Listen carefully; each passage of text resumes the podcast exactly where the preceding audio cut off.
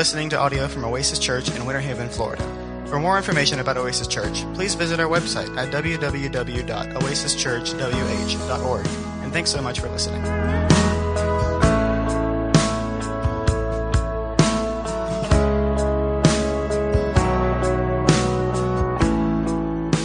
James is where we've been studying.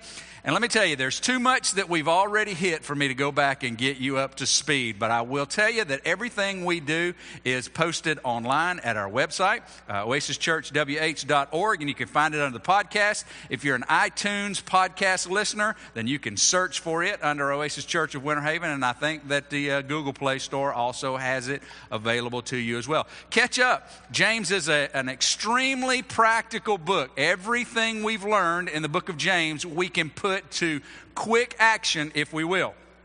We don't want to put it to action because it punches, it presses, it pinches us where we live, but we can put it to work if we will. And so I would encourage you to go back and listen to it from the start. Uh, Paul, when we when we follow one of Paul's letters, Paul's good about taking his letters and, and the things that he says, and, and he basically breaks it down step by step, movement by movement, and we can walk through the book as Paul wrote it. When James is writing, and we've only got this work that he has given us, when James writes, he kind of takes a couple of steps forward and a couple of steps back, and a couple of three steps forward and then four or five steps backward. It's a circle. So it can be kind of difficult to preach just uh, week by week and not feel like that we're leaving so much behind. So I would encourage you to go back and listen. Just get the whole tenor, the whole uh, idea of what James is trying to communicate. Chapter 4 is where we're going to be. And last week, what we said, we started looking at James 4, verses 1 through 12. And what we said was we were going to break it apart into a couple of sections because on the heels of two weeks ago, where James is laying out the argument that followers of Jesus, and, and let me just go ahead and say, because I know we got a lot of visitors here, and, and I just want you to understand that what we're communicating here today is primarily a message to Christians, to followers of Jesus. If you say, well, you know what, Pastor Kevin, I'm not, I don't really see myself as a Christian. You know what? We're glad you're here. And this will be helpful, but I just want you to understand that this is a message, this is instruction to those who are followers of Jesus. And here's what he said Followers of Jesus are going to follow one of two types of wisdom. There is the earthly, worldly type of wisdom that is going to, it's going to look good, it's going to feel good, it's going to sound good, and it may even have have a little bit of God attached to it, but is divided wisdom the pure wisdom, the godly wisdom, has its focus solely on Jesus, and it produces some actions just like the worldly wisdom. Earthly wisdom, it says, will end up in, in division and every evil practice. And then last week it says, and one of those practices that you'll find yourself in when you're following earthly wisdom is conflict with your brother and your sister. And you go, why is there so much fighting? Not in the world. We know that the world is steeped in sin, there's no way around it. Why is there so much fighting among Christians? Here's why because we're following, Christians are following a worldly, earthly form of wisdom that's connected to the desires, the passions, the, the, the pleasures that we're seeking in our life. And it leads us to all kinds of division and evil practice, evil, vile practice. And so we end up fighting jealously with one another because we want our desires, we want our wants, we want what we think to come out on top. And so we find ourselves in conflict if we were following the pure wisdom that, that, is, that is from above, it would also lead into actions that look like peace and it looks like uh, mercy and it looks like good works. We wouldn't be fighting. Why? Because we're following pure wisdom that, that Christ is leading us toward, and we don't have to be fighting for our agendas because we're satisfied to follow His. And so last week, when we looked at conflict, we tied it right back to the earthly wisdom that says, look, we want what we want and we'll do whatever it takes to get it, even murder. even murder. Say, no, that would never happen. Well, it can, and there's biblical evidence that it can, even through some of the, the testimony of those in the Old Testament, it most certainly can lead to murder. And then Jesus kind of brings it all together when he says, If you even hate your brother, your sister, then you've committed murder in your heart. So we recognize that following earthly wisdom might feel good, might sound good, might be connected to God, God with me, but I'm following me, can lead to conflict. And, and what, what, did we do? So, what's, what's there to, how, how, do we respond? And thankfully, we, we jumped over a couple of verses and we looked at verses 6 through 10 of James, and, and we saw that, that there is a humble response, that God will, re, He will respond to us if humbly we submit to Him, if we, if we set our own agendas aside in order to draw near to Him, He'll draw near to us. And you know what? We'll get to that in just a little bit because it's going to be the same response for this week because we've broken the passage in half. Let's look at the whole passage, and here's what's going to happen. Gavin is, is faithfully going to click the verses when I read them, but he does not have the first three verses of James chapter 4. So I'm going to read them, and when we get to uh, verse number 4, he's going to jump in, okay? So let's do this. Let me just catch you up. James says, What causes quarrels and what causes fights among you? Is it not this, that your passions are at war within you?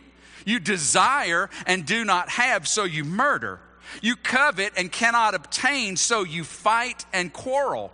You do not have because you do not ask. And you ask and do not receive. Why? Because you ask wrongly to spend it on your own passions. And then verse 4, James continues the thought. So we're moving out of conflict into a little bit of a deeper realm because it's this deeper realm that is another facet of our of our following worldly wisdom. And it just it the symptom is conflict but here's the deeper situation. Verse number 4 you adulterous people do you not know that friendship with the world is enmity with God Therefore, whoever wishes to be a friend of the world makes himself an enemy of God? Or do you suppose that it is to no purpose that the scripture says he yearns jealousy, uh, jealously over the spirit that he has made to dwell in us? Let's jump down to verse number 11 where it says, do not speak evil against one another, brothers. The one who speaks against a brother or judges his brother speaks evil against the law and judges the law. But if you judge the law, you're not a doer of the law, but a judge. There's only one lawgiver and judge, he who is able to save and to destroy. But who are you to judge your neighbor? Spiritual adultery and judgmentalism reveals our friendship to this world. I'm going to say it again. Spiritual adultery and judgmentalism reveal our friendship to this world. But here's the good news. But they can be addressed through God's abundant grace by humble submission. Let's break these two things apart spiritual adultery. Every one of us have probably in the course of our of our relationship history which probably began somewhere around maybe 3rd grade if you were a true player maybe the first grade or maybe you were like my oldest son who had six girlfriends in the kindergarten already you know what it feels like to have the girlfriend or the boyfriend and only to discover that they have cheated on you.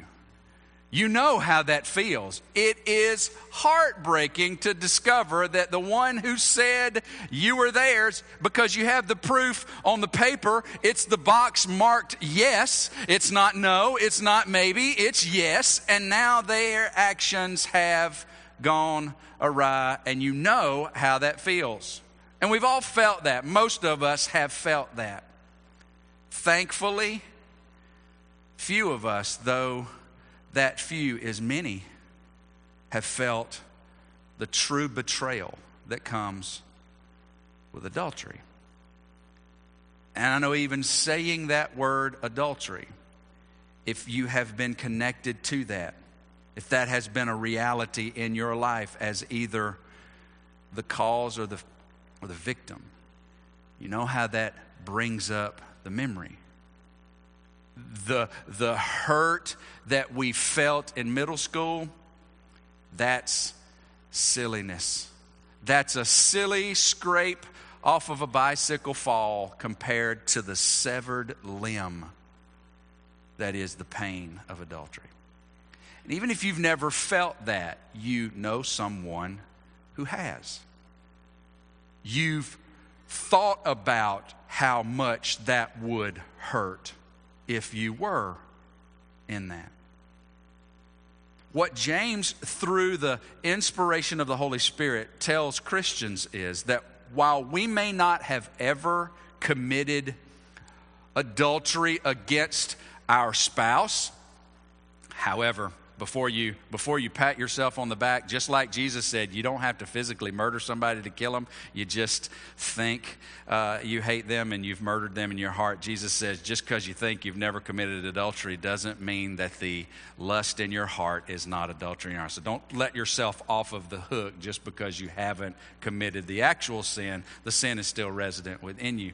Bottom line is james through the inspiration of the holy spirit says when Christians become friends of the world, when followers of Jesus begin to flirt with, begin to entertain the philosophies, the thinking, the action of the world, then we begin to commit spiritual adultery. What does he say? You adulterous people. Now remember, James is talking. James is one of the children of Israel. He is of the tribe of the tribes of Israel, and he's writing. We saw it in the very first couple of verses. He's writing to his countrymen, followers of Jesus who share a Jewish nationality.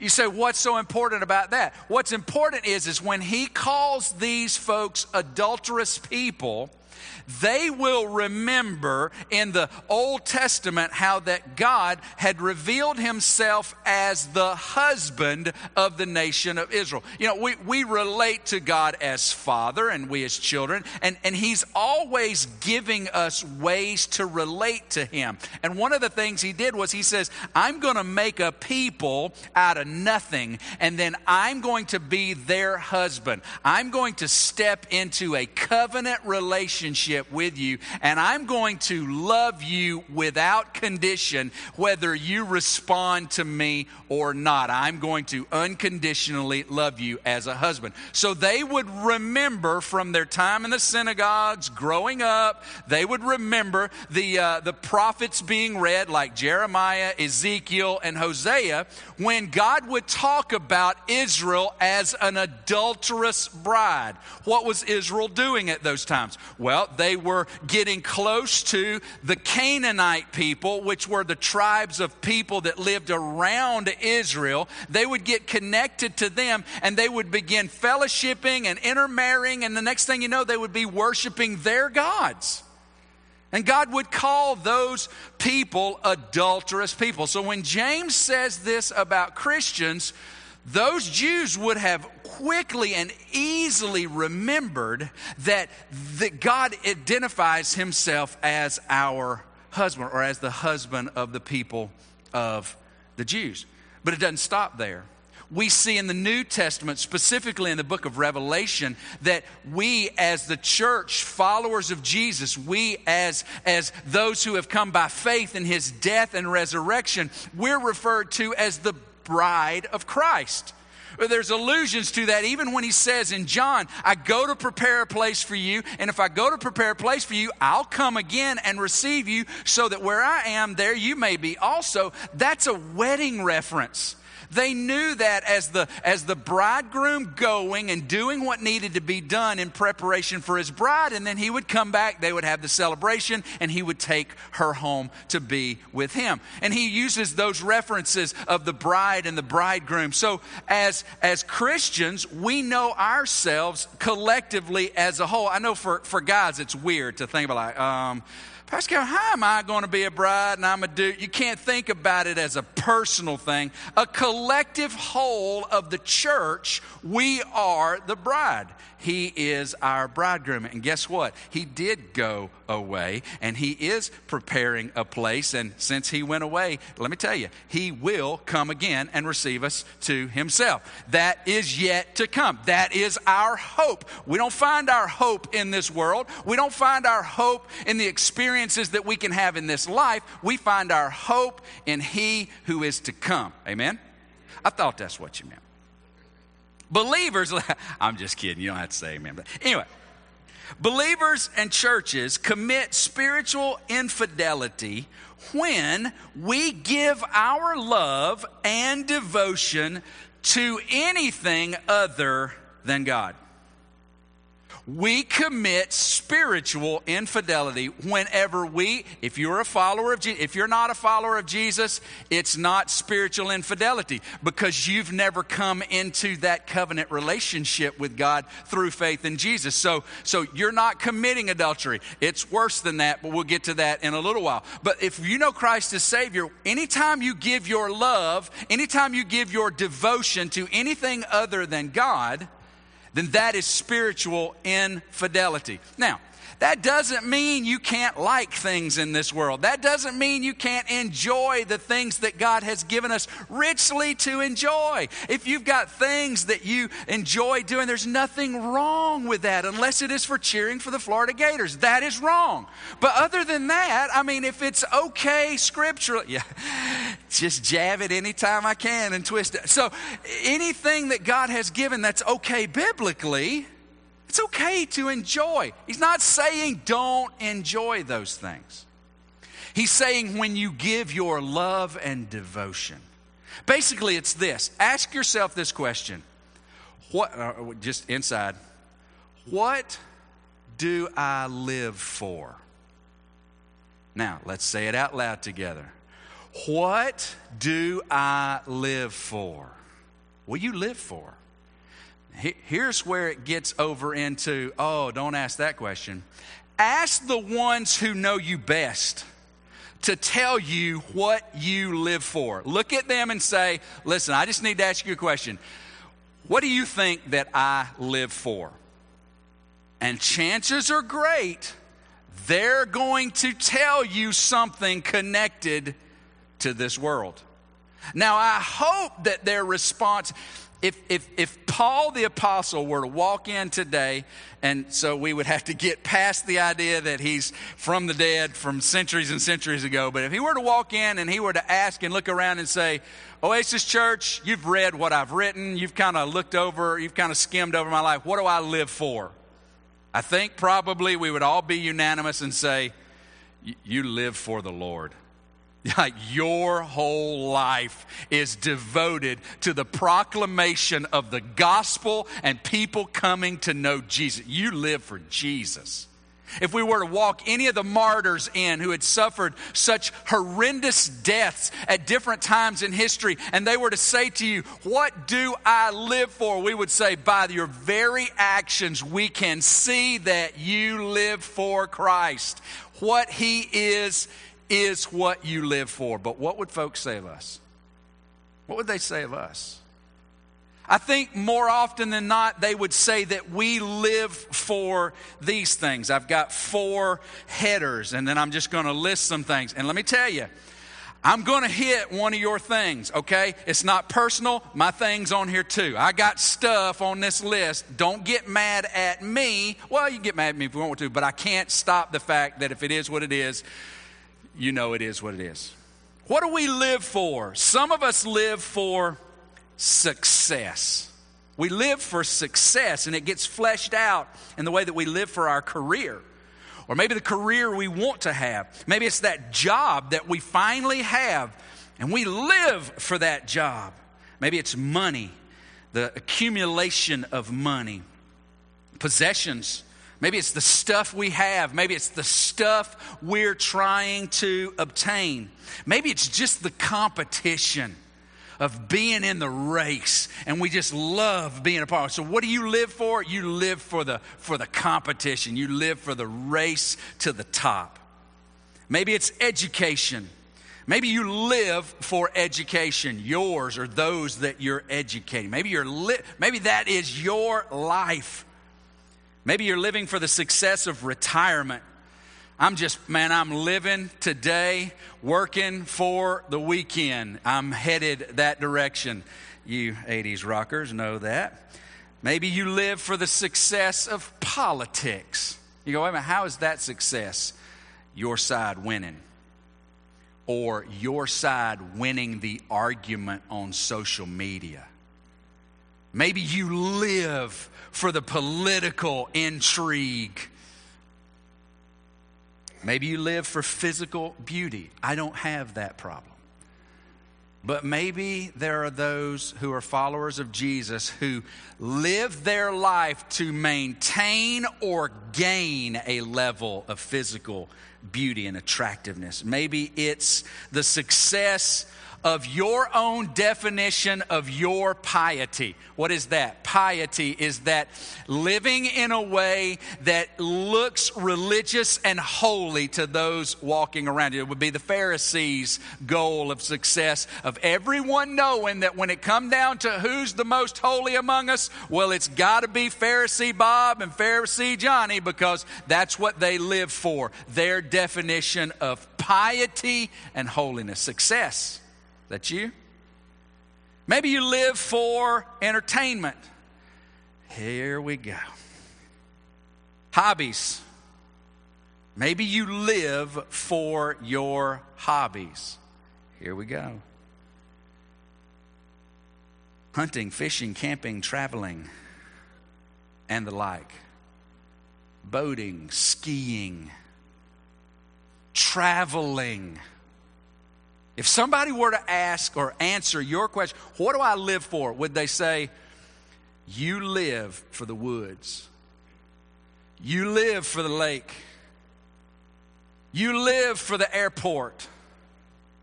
What do you live for? Is it a hobby? Is it entertainment? Let, all right, we're already out there. Let's just wade out a little deeper. How about sports? What do you live for? When folks think about you, when folks think about your family, what is it that they write above it? And is it, they're the sports family? You, you realize it doesn't even have to be a sport you play, it can be a team you cheer for. Close to home, just telling you. What do you live for? The hobby of the car, the boat, the house, even Mickey Mouse. Seriously. I've met some folks that I would swear live for Disney. If they're not going there, they're saving to go back. And they're too old to ride the rides. I don't get it. I don't get it. Maybe it's because you can't afford it, Kevin. Maybe that's it, but I don't get it. Entertainment. Do we live for relationships? Well, this, this really gets hard when you get up into the high school, college, and, and young adult area. Do, or we can start living for the girlfriend. We can start living for the boyfriend. We can start living to have a girlfriend or living to have. So, so everything we're doing is in the bucket of that relationship that we're trying desperately to hold on to or we're trying to obtain. This is going to sound weird. But we can fall victim to living for our spouse. You're like, well, wait a minute. Kevin, I thought husbands were to love their wife and all the way to death, and that wives were to, to, to submit to their husband. You're supposed to live, not when you set him above your Savior, not when you put her over your commitment to your Lord. And it happens all the time thinking it's a good thing. And being married and loving your spouse and, and showing Christ to them is a phenomenal thing, but they cannot be your idol, and often they are. Here's, and this is, man, this will make you mad, sure as a world. Do you live for your kids? Here's the thing I hear Christians all the time saying, I live for my children. Everything I do is for my children. You are following the wisdom of this world and are committing spiritual infidelity when you live for your children. I mean raising. I I'm not talking about raising them right. I'm not talking about taking care of them. I'm not talking about bringing them up in the understanding of the word and, and hoping to launch them. Will you live for your kids? That's not for God. Well, that just segues right over into the grandkids. And we all know that every grandparent at some point wrestles with living for the grandkids. You grandparents said, Amen was what I was going for, but it didn't quite come out. Listen, this ain't a bat, okay? I, have been under pastors that take this and they go, bow, bow, and they're ugly about it because you're so bad and I'm so good and you ought to get it right. That's not what I'm doing. I'm telling you, I'm in this. And I've been wrestling with it all week long. Y'all hearing it for the first time today. I've been carrying this weight all week. I, look, I know where mine are at. And if you want to come to me later and say, Kevin, where do you fall? And I'll tell you every one of them that I wrestle with. I'm in there. Relationships. Here's one ministry. When I wait a second. I thought we were supposed to live for ministry. No, ma'am. No, sir, we are not. Pharisees all lived for ministry. There are preachers that are being defrocked and removed from churches because they lived for ministry. They're, they're being run out of town because their egos have, have grown past their ability to tote them because they're living for ministry. God has not called us to live for ministry.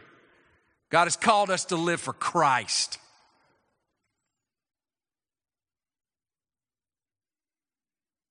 We commit spiritual adultery when we give our love to those things.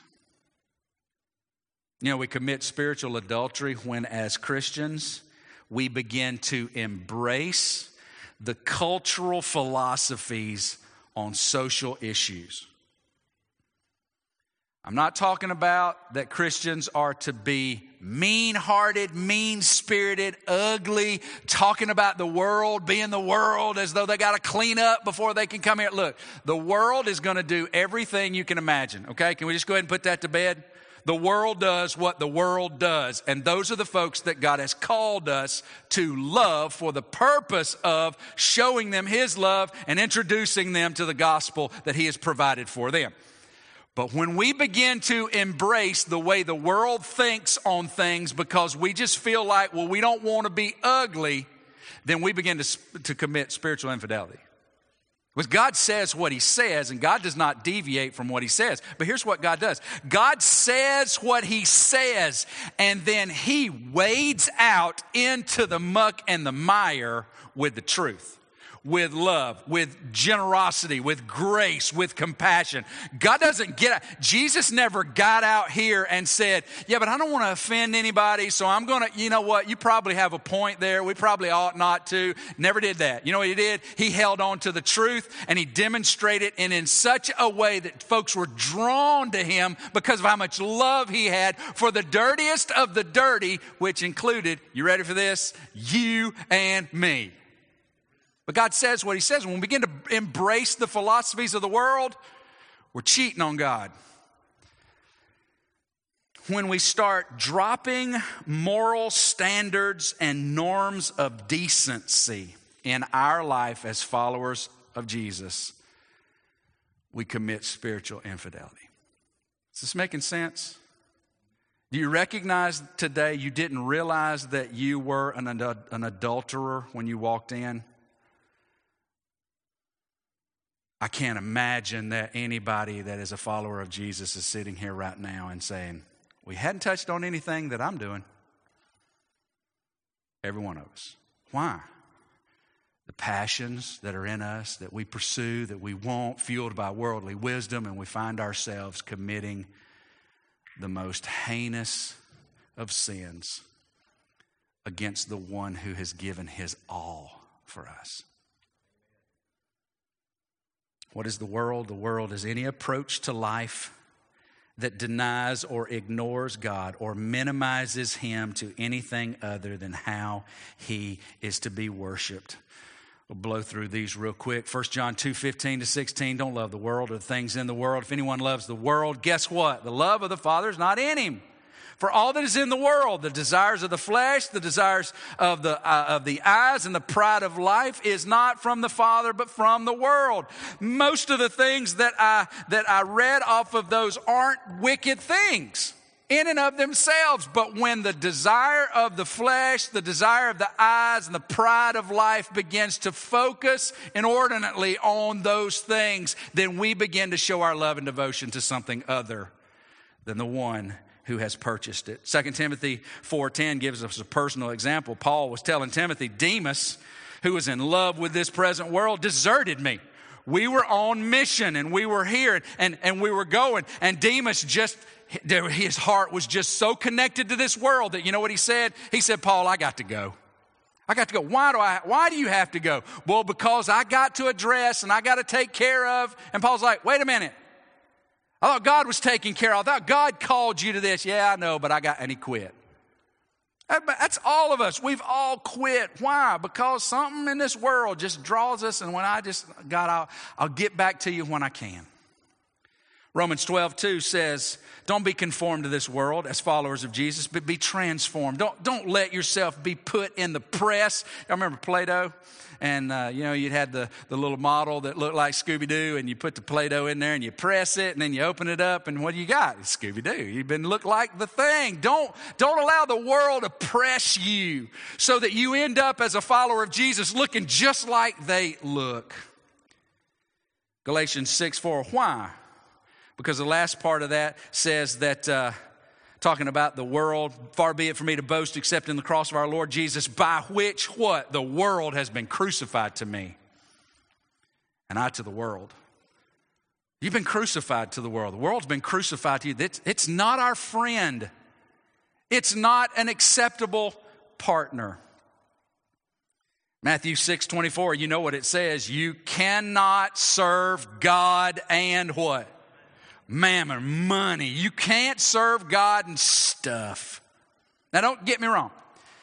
Because here's what we might want to think. Well, we just got to isolate ourselves as Christians. We, we can't be connected. We got we to be over here in our little holy huddle and our little bubble. That means we can't go out and fraternize with the world. We can't rub shoulders with the world. Well, Paul says, nah, that's not what I'm talking about in, in, uh, in 1 Corinthians chapter number 5, 9 and 10, he says, I wrote you in my letter not to associate with sexually immoral people. So I told you, don't, don't be in relationship with those that are following the ways of this world. Not at all meaning the sexual immoral of this world or the greedy and the swindlers or idolaters, since you need to go out of the world. Paul goes, don't, don't misunderstand. I'm telling you, don't buddy up to the world. Don't lock arms with the world. You ready? Say it with me if you know it. Don't be unequally yoked with the world. I'm not saying avoid the world. Because those people need Jesus. Because all of the rest of us were sexually immoral and idolaters and all of that before we came to know Jesus. And it's the gospel that changed us. I'm not saying don't take the gospel to the world. Become their friend. You'll be the best friend they never realized they had. I'm saying don't buddy up with them. Don't lock arms with them in agreement. Amos 3 3, I said, think says, Can two walk together unless they be agreed? The rhetorical answer is, well, no. If we're going the same place, then we've already agreed that we're going the same place. Christian relationships, however, with God are not open. This is a weird thing going on in our culture, in our culture today. These open relationships, where, where you've got couples who they intend on staying married, but their, but their relationship is open. You know that means? That means you can go find, you can go find, you know, uh, pleasure in all kinds of different folk. And, and, and nowadays, it's, it is, this, this culture is so corrupt. It's so wicked and upside down. Now, now you even bring it into the home. It's, it's bizarre. You realize that the relationship we have with God is not open. It's, in, it's exclusive. By the way, the relationship I have with my wife is exclusive, okay? It's just me and her, ain't nobody else from the house. And that makes total sense to me that it's exclusive. It's the way God designed it, and it's the way He designed our relationship with Him. Can you love God and and and like the things on this list? Somebody can have this list if you want. Can you can you love God and like these things? Sure you can. Can you love God and enjoy these things? Sure you can. Can these things steal from your relationship and your responsibilities to your Savior? They can, but they better not, or you're a spiritual adulterer, adulteress. James referred to himself in, in chapter number one, verse number one. James says, James, a servant, a bond slave of God and of the Lord Jesus. You know what James said? I live for the God of Abraham, Isaac, and Jacob. And in case you don't understand how I see Jesus, I see them as one and the same. And the Lord Jesus Christ. I follow the God of this universe and his son Jesus. I'm a slave. So when you say, James, what do you live for? I live for Jesus. I live for Jesus and only Jesus. When we befriend the world, we actually become, what does he say? Let's look back at our, at our passage. He says in verse number five, I believe it is. Oh, no, last part of verse number four, Gavin. Do you not know that friendship with the world is enmity with God? You know that word enmity means? It means a hostile position. When we become friends with the world, we don't recognize that we are becoming hostile to God. It's not that we love God and we're just hanging out with whatever this is that's stealing. It's not that we love God and we're just hanging out over here for a season or a time. No, no. The Bible says that when we, when, when we begin to grasp a hold of anything that this world has to offer, then we become hostile. Why don't you think about, uh, you remember King Saul in Israel? King Saul, when he figured out that God's blessing was on David and that the, the people of Israel's hearts were turned toward David, you know what King Saul did? he tried to kill David a couple of times with a spear. Uh, for a long time with, with armies and numbers and horses and, and pursuit, Saul was hostile to David. He wanted him dead. And you're like, whoa, wait a minute. I have never thought about, about God that way. You can't say that about me. I have, okay, so I've been maybe, maybe I've been hooked up with something in the world that maybe has been stealing from my, but I have never been hostile to God. Oh, yes, you have. Oh, yes, I have. You know why? Because He says so. And we, we're going to get to it in a minute. We just simply got to accept what He says we become hostile. We make ourselves, the verse says, to be God's enemy. Before, this is where we are talking about if you're, if you're not a follower of Jesus, this message really isn't to you because the scripture talks about those who don't know Jesus as his enemy. Why are folks that are not followers of Jesus, why, well, why would you say that I'm God's enemy? I'll tell you why. It's because of the sin that is resident within you. You, you did not go out and get that sin, but you were born into it. And the, and the sin brings about curse, and, and the curse brings about death, and, and you are simply at odds with God as his enemy. But I got great news for you. That's the purpose of Jesus. You and I were God's enemy until God stepped out of glory, put on flesh, and laid down his life to pay for your sin and my sin so that we could step off of the enemy ground onto family ground. When we find ourselves in the middle of spiritual infidelity, we're at odds with God, and it's like we're putting on again the clothes of the enemy, joining the team of the enemy. I promise you, if you're a follower of Jesus, you know that's not where you're supposed to be.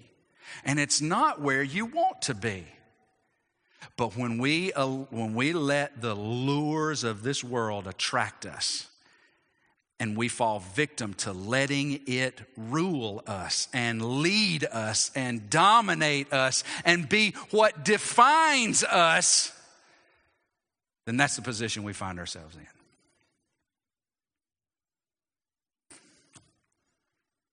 Verse number five. I'll just go ahead and tell you Bible scholars don't really know how this verse works out. It's a Greek phrase, and they're not really sure how you're supposed to take it, but here's what it says it says, Or do you suppose that it is to no purpose that Scripture says he yearns jealously over the Spirit that, has, that he has made to dwell in us? Well, first of all, there's no reference in either the Old or the New Testament to this verse. So he's saying Scripture says this. So probably what James is doing is talking about an overarching message of the Scripture, saying, Is this not what the Scripture says? But then how do we understand the He and the Spirit? Because he didn't tell us who the he was, and they didn't capitalize in lowercase spirit back then. So here's what most scholars believe it could be this or this. It could either mean, so is, is this not true that God yearns jealously for the undivided devotion of you and I? And, and the answer to that would be, of course he does. He yearns for our undivided devotion. If, if my wife, were flirting with another man, if, if she were running out on me, I would be, believe me, raving jealous. But deep down in my heart, what I would want would be my wife back. So that could be what this verse is saying. And is that true? You better believe it's true. He yearned. What did he do? He left the 99 to go search for the one. He, he talked about the the nine coins that weren't lost so that he could go find the one. And he was looking out the door. He, he had the son at home. He was looking out the door hoping, I'm just hoping one day my son will come back home. And what did he do? He ran out and he grabbed him as soon as he saw him. Does God yearn for that? Yeah, he does. But this verse could also, depending on how you take it, it could also be, but don't the scriptures say that the human spirit is cursed with envious yearnings, meaning that we are prone to wander? And you would go, yeah, that's true. So, any of us that would be sitting here thinking, this isn't to me, you go, oh, yeah, it is. Have you experienced the full experiential release from your sin nature? No, you hadn't. You live with you. You know you hadn't. Isn't there a pull in your heart toward the things of this world against the Savior of your soul? Yeah, it is. So we know that it's true that we are prone to wander. So whether it is that God is yearning for us, if that's how he meant it, then we know it's true. And whether it is that within us is that bent, that tendency to be pulled in which we're always wrestling, that's true too. Bottom line, when we give our love and devotion to anything other than God, we commit spiritual adultery. Verse number 11. He says, Do not speak evil against one another, brothers. The one who speaks against a brother or judges his brother speaks evil against the law and judges the law. But if you judge the law, you're not a doer of the law, but a judge. There is only one lawgiver and judge. It's he who is able to save and to destroy. But who are you to judge your neighbor? It's interesting to me that in this passage, James talks about the fights and the quarrels that come fueled by our passions and worldly wisdom. And then he says, Isn't it coming really from the pit of our adulterous behavior? And then he tells us how we're to respond, and we're going to get to that in a minute. He tells us how to respond humbly as though we recognize, okay, I need to get this right. This conflict, and I can't do this anymore, and I got to make that right. And you're right. I am in the middle of an adulterous spiritual relationship with a host of different things that I need to set aside or I need to put in right proportion, and, and I need to be made right with God. Whew. And if we humbly respond, He will make us right. But then what He follows that up with is now, you're right with Him. Here's what you can't do. Now that you're right with Him, you can't go looking around going, well, too bad for him. He's still committing adultery and you're still over there in that conflict. I'm glad I'm right now. I think that's what James is doing here. Judgmentalism? Oh boy, we love to talk about it. You, you, you post something on Facebook. In fact, in fact, man, is it possible that even when I was reading that list off that some might be thinking, quit being so judgmental, Pastor Kevin? Look, judge, judgment is not calling sin sin. That's not judgment. Here's what judgmentalism, here's what speaking evil about one another is doing. It's when we put ourselves up on a pedestal and go, I haven't done that. But look what they've done. Did you hear what they did? I, I, tell you what, I cannot believe that they did that thing. Putting yourself in a superior hierarchy over your brother who's doing something that you think you're not doing right now. Both of those things show that we are walking hand in hand with the world. Because what does the world do 24 7, 365? You cut it on any cable news channel, and the world's finger is going, Look what they're doing. Look what they're doing. Hey, look what they're doing. That's wrong. Look what they're doing. I can't believe they would say that. And what do we fall victim of going, Hey, did you hear what they were doing? Look what they're doing. Did you hear about that? We even do it in here. Listen, here's what I know every last one of us is guilty of speaking evil against our brother. We are. We see something happening that we're not doing, we wish they weren't doing, and we communicate to another about it. Why? Because we feel superior. We feel like that we're living above that and we identify it. And you know what? Guilty.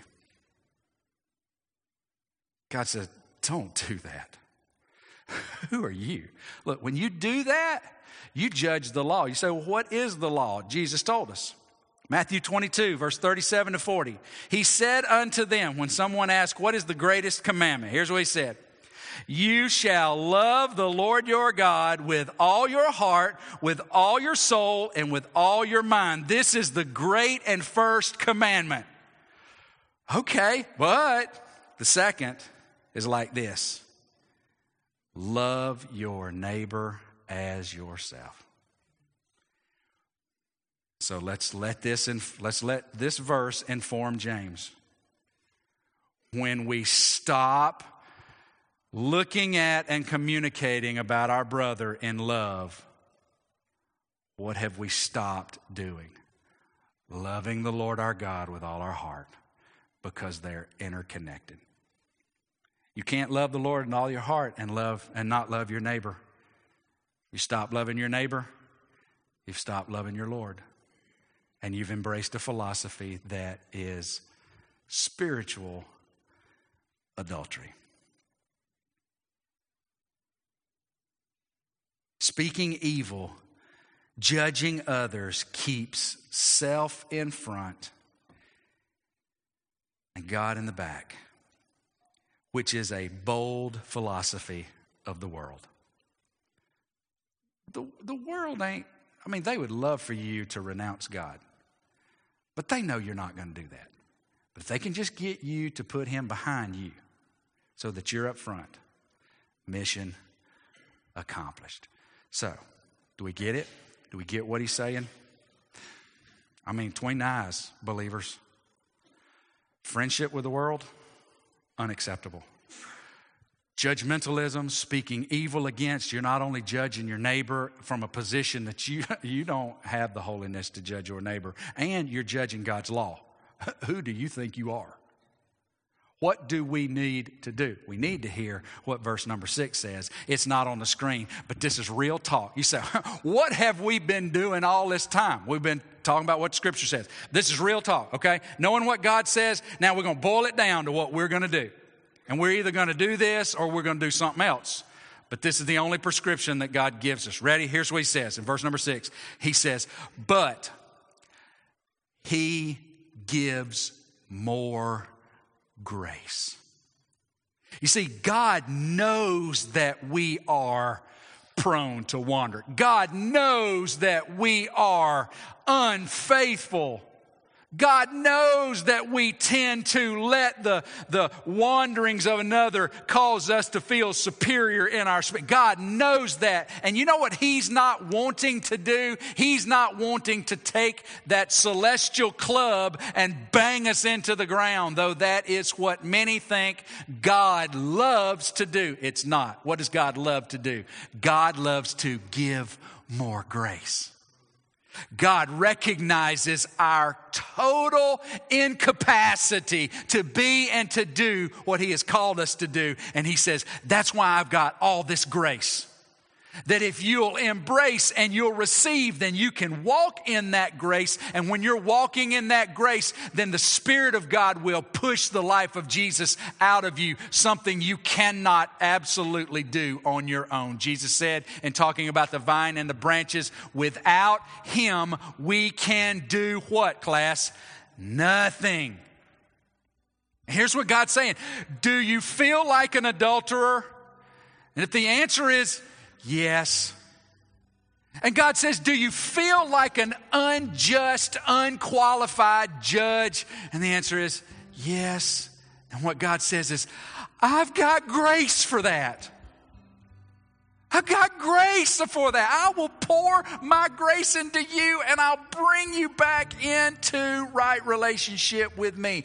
If, verse 7 through 10 says, if you submit to God, resist the devil, draw near to God, cleanse your hands, purify your hearts, be wretched, weep, mourn, trade the laughter, trade the joy that you once found in that relationship with whatever it is of the world. If you'll trade that for a broken heart, if you'll humble yourself before the Lord, He will what? He'll come down and He'll pick you up and He'll embrace you. And like the one who found himself in the pig pen, he'll go, Get a ring, get a robe, get some sandals, fatten the calf. My son has been wandering. My daughter, who's been out there committing infidelity on me, has come home. Let's celebrate. What would it look like if every one of us who know good and well we're running around on God? We know it. If every one of us who know we're slinging mud all over everybody, what would it look like in the throne room if every one of us would just humbly respond to that grace that is available?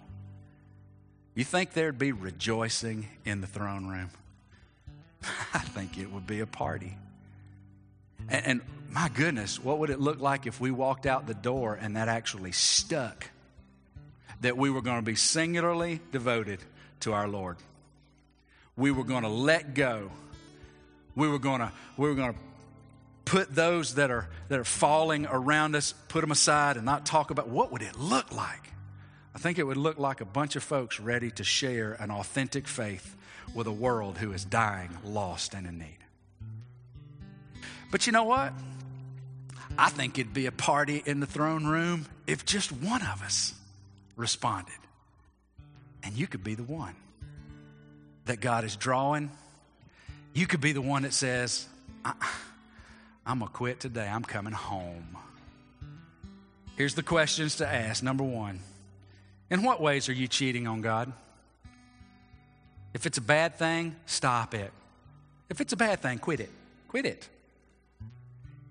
But if it's a good thing, if it's a good thing that's just kind of gotten out of sorts, put it where it belongs. It might need to go. It might have such a hold on your heart that you can't function. If it's in the house, you're going to pick it up and play with it. Too long. Focus on it too much. So it might be a good thing that you need to say goodbye to. But at least put it in its proper place. And then I want to, I want to encourage you to do something that I feel confident you're not going to want to do. But when you answer to the question, with what am I cheating on God? And if I move it and I put it in proportion, I put it in its right place, I want to encourage you to confess that to another brother or sister.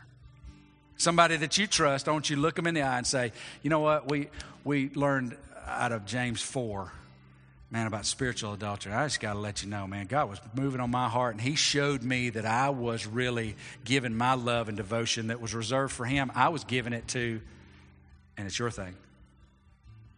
And you know what? I just recognize that that can't rule my life. It's a good thing, and it can't rule my life. He's got to rule my life. So I want to encourage you When you get it right, tell somebody. You go, why in the world would you want me? That's private. Uh, we'll get to it in James. There's something about being vulnerable with your brother. Because you know what? They may be wrestling with whether or not they need to do that or not. And they hear you say it and admit it, and they go, huh. Well, you know what? I kind of been holding on to. And next thing you know, it's iron sharpening iron, doing exactly what God's God, God called us to do. Second question On whom are you slinging mud? On whom are you talking? Are you who is it that you're speaking judgmental about? It may be wrong what they're doing, but who is it that you're talking about? Here's what you do. Go to them. If they're doing wrong, go to them and tell them about it, hoping that you might restore them to fellowship. If you're not going to do that, or if you've done that and they've ignored it, pray for them. Ask God to restore them, not to kill them, not to, to sweep the rug out from under them, but to restore them, to bring them into right fellowship. Either way, shut up about them. Quit talking about them. And then if you've talked about them to somebody, this hurts. Go confess your sin to the one you've talked to them about. Oh, man, that's going to be hard. But you know what God says? I got grace for that. You, you walk in my way, you'll never run out of grace. You'll always have what you need. It's good news. I hope it's news that you will embrace and receive as yours because you're the only one who can embrace it for you. Father, we thank you for the day. We thank you for your word. It is hard hitting.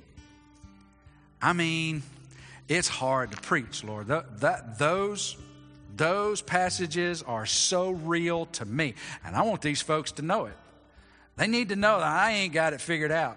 My life ain't, uh, ain't supernatural, different from there. I wrestle with the same stuff. God, your word is clear and no getting around it. I pray that you'll help us just to forget what it will look like not having what we've been walking with. Just forget all of that and go, you know what? What could I love and be committed to more than my Savior and it do me any eternal good? Father, I, am going to set it where it ought to be. I want you and only you. I pray that you'll give me the courage to, to want that, to do that to step into the grace that you provided and allow you to lead. With heads bowed and eyes closed.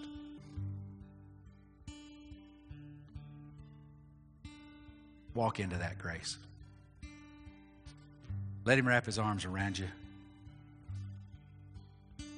Don't be stubborn. Let him show you what's captivated your heart. Put it in its right place.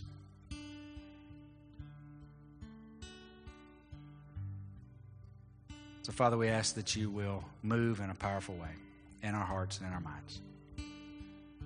We thank you that you love us. We thank you for Jesus. We thank you that while we were still sinners, Jesus took our place on the cross so that he might pay the, the sin's price for every one of us. Father, I just want to pray for that one that may be here today that doesn't know you as Savior.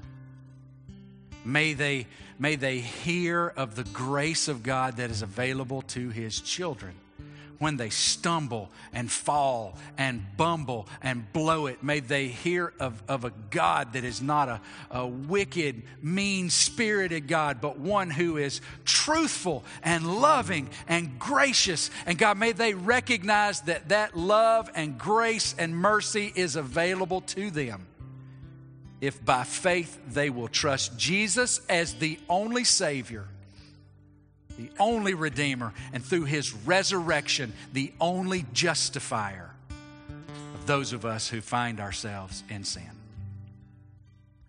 May they want Him today. And maybe in their heart right now, they would just say, God, I know I'm a sinner. But I believe your son Jesus died for me. I believe he rose from the dead. He's alive now. I don't get it. I don't understand it. But I believe he did it for me.